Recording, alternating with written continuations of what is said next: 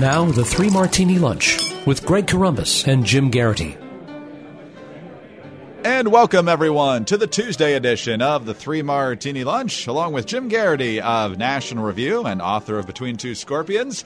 I'm Greg Corombos of Radio America. We have good, good, and crazy martinis for conservatives today. And Jim, we've known this for a long time before we get to our good martini, but uh, we've got the nicest audience in podcast land. And especially when you get nice comments on Twitter, which is exceedingly rare when you've made a mistake. So, uh, on our podcast on Friday, we were talking about the fact that Theresa May is on her way out as British Prime Minister. And I said one of the things that I was fretting about was whether the chaos in the Conservative Party uh, could be an advantage for Jeremy Corbyn uh, as he runs for Prime Minister. But uh, it's not till 2022, unless the government actually collapses. Uh, there are fixed terms of Parliament that are five years each. So we're probably not headed towards anything like that till 2022. Hopefully, uh, there could actually still be a collapse. And given the chaos in the party, I suppose that's not out of the realm of possibility. But people very kindly corrected me on Twitter over the weekend, which I appreciate. Not only the correction, but also doing it in a nice way. So uh, thanks for doing that. We appreciate that. Yes, and listeners, remember who didn't correct him. Every once in a while, mistakes are made. I generally try not to do it on the day we rip Naomi Wolf for um, getting the entire premise for her book wrong. So, uh, little egg on the face there. If I corrected you on air, we could have had a, another one of those wonderful moments. But I didn't because I wasn't paying attention to that either. So. no worries, no worries. All right, so let's get into our first good martini. Jim, we have a wall. Not the government, not the taxpayers paying for this, but a private group, is what we're hearing from the Washington Times, announced Monday that it has constructed, not going to, has constructed a half mile wall along a section of the U.S. Mexico border in New Mexico in what it said was a first in the border debate. The 18 foot steel bollard wall is similar to the designs used by the Border Patrol, sealing off a part of the border that had been a striking gap in existing fencing, according to We Build the Wall, the group behind the new section. The section was also built faster and organizers say likely more cheaply than the government has been able to manage in recent years. Well, that's probably not too hard. Chris Kobach, former Secretary of State in Kansas and an informal immigration advisor to President Trump, says the New Mexico project has the president's blessing and says local Border Patrol agents are eager to have the assistance. So, uh, Jim, leave it to the private sector to get something done that the government takes years and years and wastes a lot of oxygen talking about. It's only a half mile long, but it's in a very critical section. And so uh, the Border Patrol is happy to have it. Hopefully, that encourages uh, at least some strategic wall building, regardless of party, here coming up soon. Yeah, and it's worth noting, and I've written about this a couple of times for NR. You can go back to the archives and find them. so the good news is there are certain stretches where uh, parts of the fencing and, and, wall that have been falling down are being replaced, and they're they're taking down stuff that's chain link that people can climb and places where there are holes in the fencing and things like that. They're putting up the new stuff, but the vast majority of it was actually already approved, already appropriated before President Trump took office. This is not stopping him from taking credit for it. This is not stopping him from saying this is the wall. I believe there's even a plaque declaring that this is the first section of President Trump's border wall to be completed, et cetera, et cetera. Uh, and that's not really, uh, I don't think necessarily what counts if you're saying they're talking about things that were already approved before he took office. Um, but little efforts like this certainly do help, and I think they are an indicator. There's two good things that come out of this. The first is it does demonstrate that there are alternatives to the uh, slow moving government bureaucracy. Uh, I'm sure President Trump and his reelection effort will be grateful for every section of wall that gets completed. Uh, he very much wants to be running for reelection on saying if he can't say the wall is complete, um, and certainly the you know it was never a matter of building you know despite what the president kept saying on the campaign trail, the wall just got ten feet taller. Um, it was never going to be the Great Wall of China. It was never going to be from coast to coast, from the Atlantic to the Pacific, the entirety of the U.S. southern border. And you know, people from the Border Patrol say they don't necessarily need that. What they need is about 500 to 600 miles worth over the most heavily trafficked sections. They don't need it to be complete.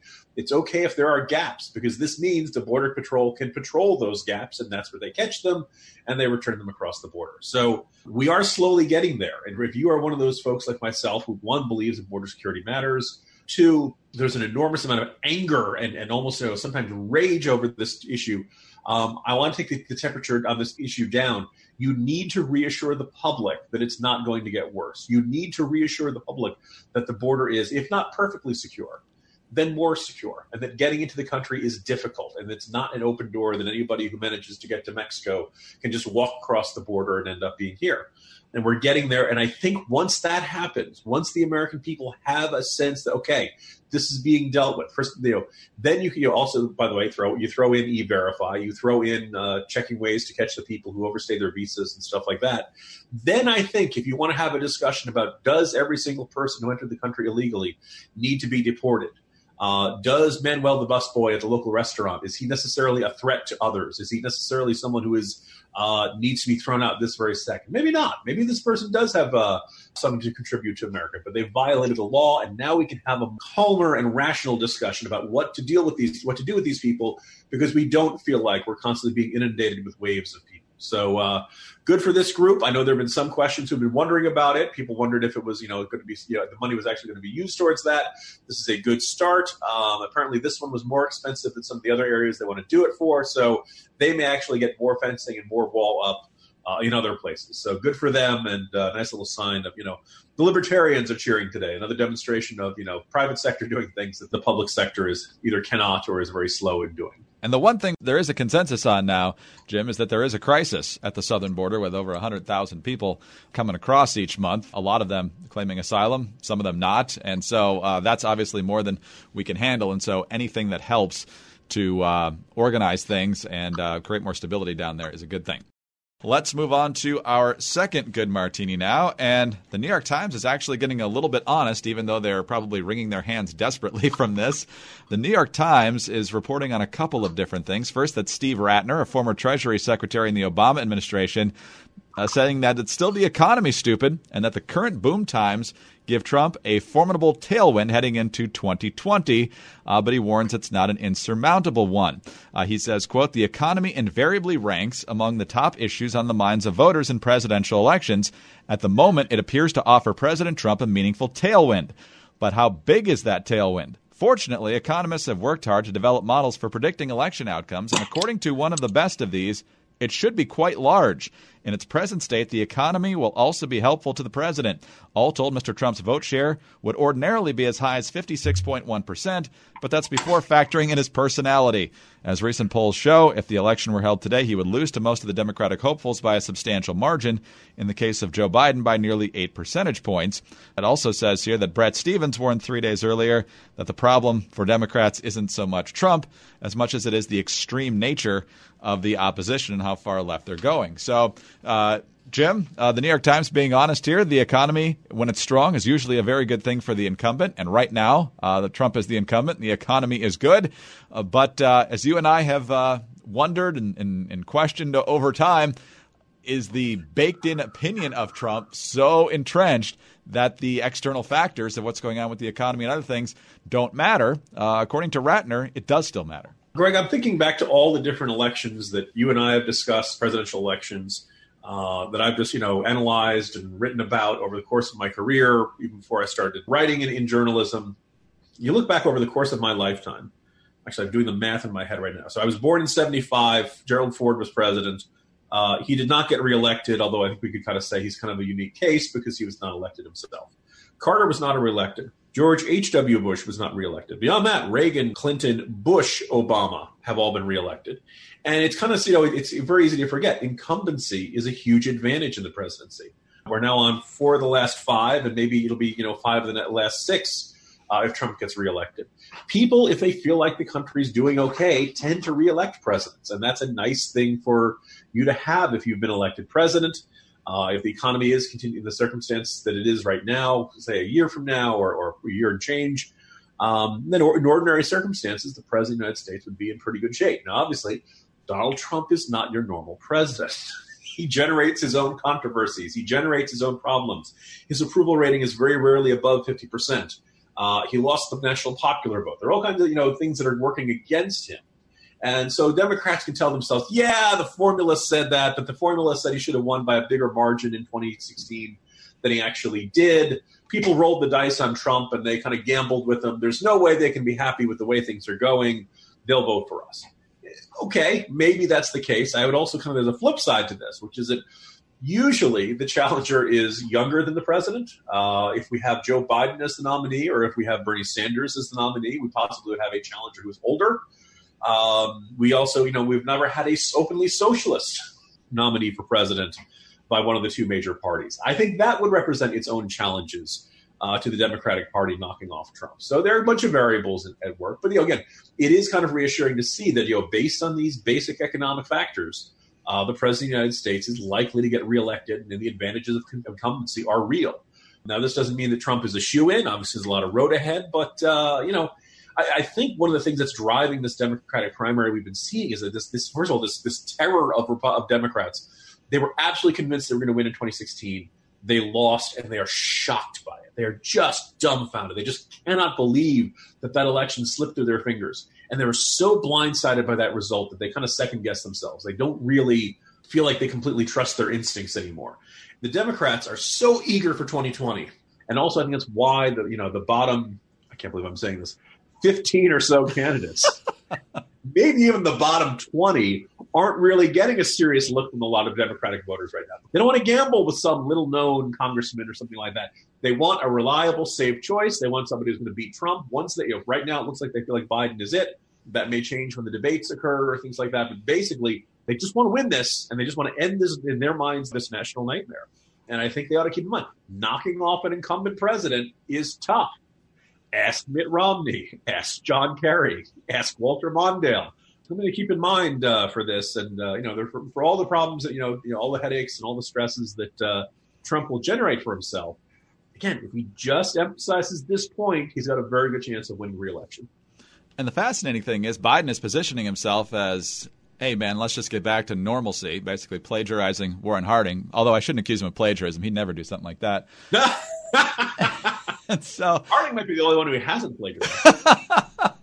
and so uh, that's the fascinating part, though, is that uh, that's probably the best argument you've got. Instead, because the Democrats once again are so sure they're going to win, they're putting pedal to the metal of we're not just going to calm things let down. felons vote. Yeah, let felons vote. We're going to take away your guns. Government's going to run your health care. Boys can run in girls' track events. Uh, abortions in the birth canal. I mean, they just can't try to grab the middle at all. They have to peg as far left as possible. I get that it's the primary, but uh, they're really hurting themselves uh, for the general election, which, of course, I'm thrilled about. Yeah, I was going to say, you know, we will unite Americans of every race, creed, and color under a system of reparations for slavery.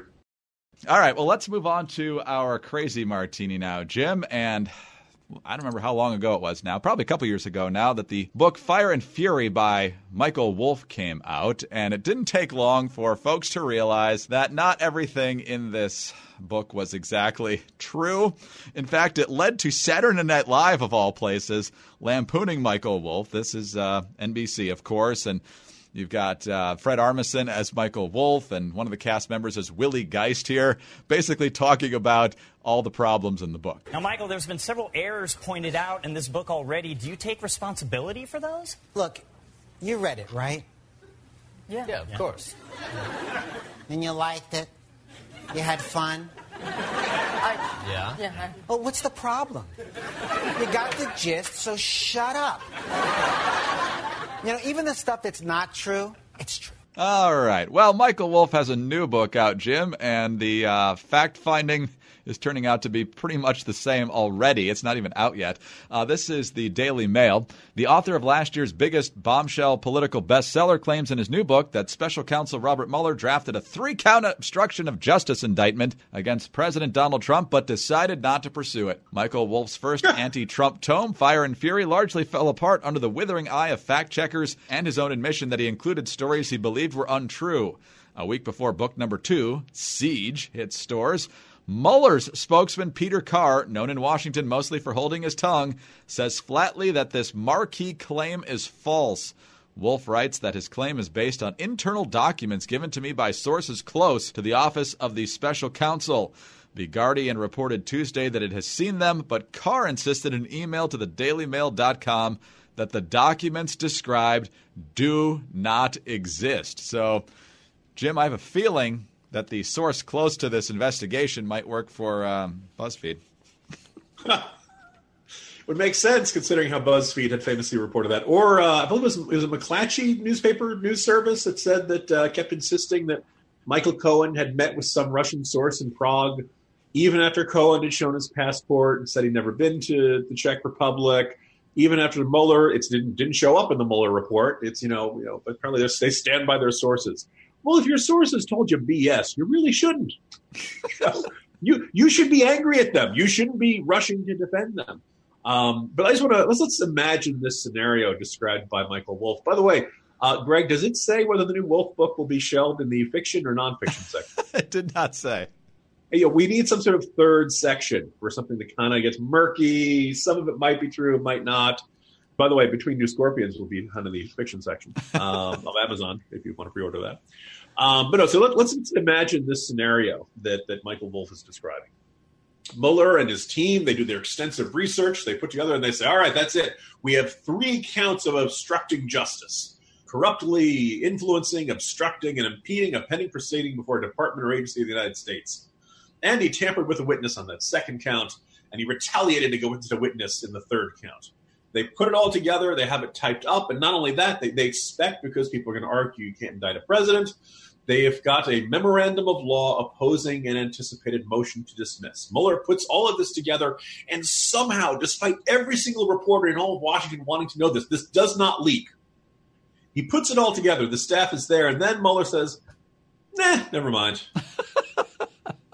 you know, this will be a lot. It's going to get rejected. What's the point? So I know you put a lot. I know you worked weekends. I know you stayed up late burning the midnight oil on this, but you know, it's it's just you know we're not going to file it. And I know, oh, by the way, nobody talk about this. Nobody said we're not we're not putting this in the Mueller report. We're, we're leaving all this stuff out. We'll, we'll discuss the topic, but we're not going to say, oh, by the way, we've kept, you know we, we we prepared three charges against the president of the United States because we concluded he broke the law on these three separate occasions.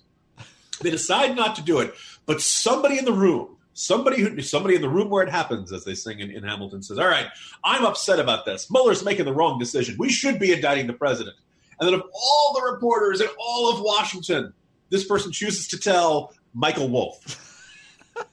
the one guy who has already been disgraced for making up stuff and claiming that you know the the kooky stuff about uh, uh, Nikki Haley having an affair with Trump and all kind. Of, let's go to the one reporter who's disgraced. like if you're Trump, this is the best possible scenario because Michael Wolff saying it automatically makes people more skeptical that it actually happened. Maybe you know this. You know, if that's the only scenario where this makes sense, which actually did occur, and this is the Trump team putting out saying, "How could we discredit this report instantaneously?"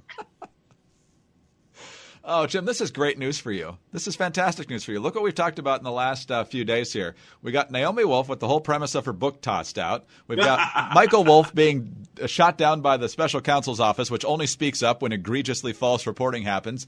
And then you've got between two scorpions. Folks, I think the choice is clear here.